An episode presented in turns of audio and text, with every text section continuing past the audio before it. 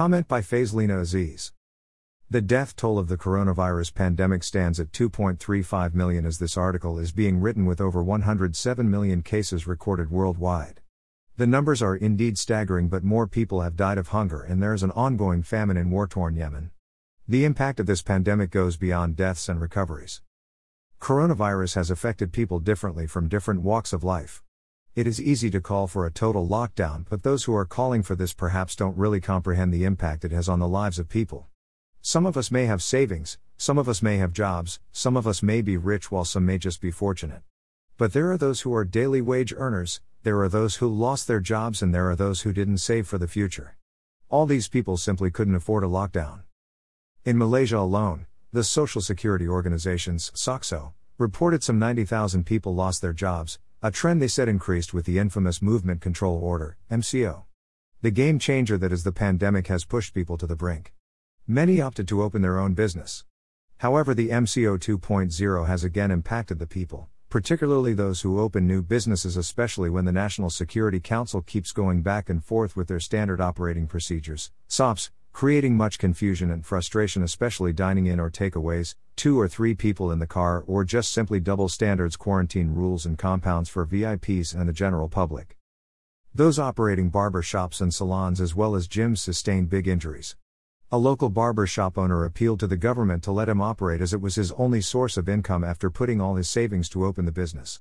Another lady said she was unsure how to do takeaways for her steamboat restaurant as she mulled closing down or urged the government to at least allow limited patron dining in. But there were still quarters who were calling for a total shutdown. How privileged are we to be able to do that? Sure, it is the most obvious solution, but for some, that's not an option at all. School children were also not spared, Online classes only work for older children. Those in kindergarten and standards 1 to 3 are finding it difficult to keep up with all the work. Not to mention parents' frustration trying to coordinate between work and their kids' online classes. The nightmares were endless like a loop that never ends with screaming kids and parents trying to cope with all the to dos. Even my nieces and nephews, especially those sitting for Sijil Pelajaran Malaysia, are so anxious because they are worried of their exams getting delayed.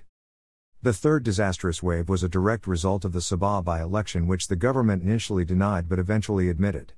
They had failed to contain the situation, resulting in a sudden spike in cases. After which new clusters started emerging. At present, the main contributors, according to the Health Ministry, were coming from workplaces, namely manufacturing, factories, and construction sites.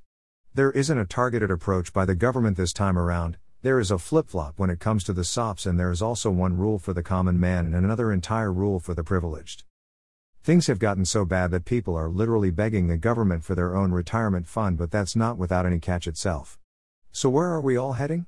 What are we supposed to look forward to? The only answer is death, though it may sound grim, but the coronavirus has killed more than just people. It has killed jobs, dreams, education, lifestyle, hope, cut short retirement, and most importantly, it has killed life while the soul is still attached to it. Update Since this article was written, Malaysia has now allowed restaurants to allow dine in of more than two persons per table in states such as Selangor, Kuala Lumpur, Penang, and Johor. To contact this reporter, email editor at dailystraits.com.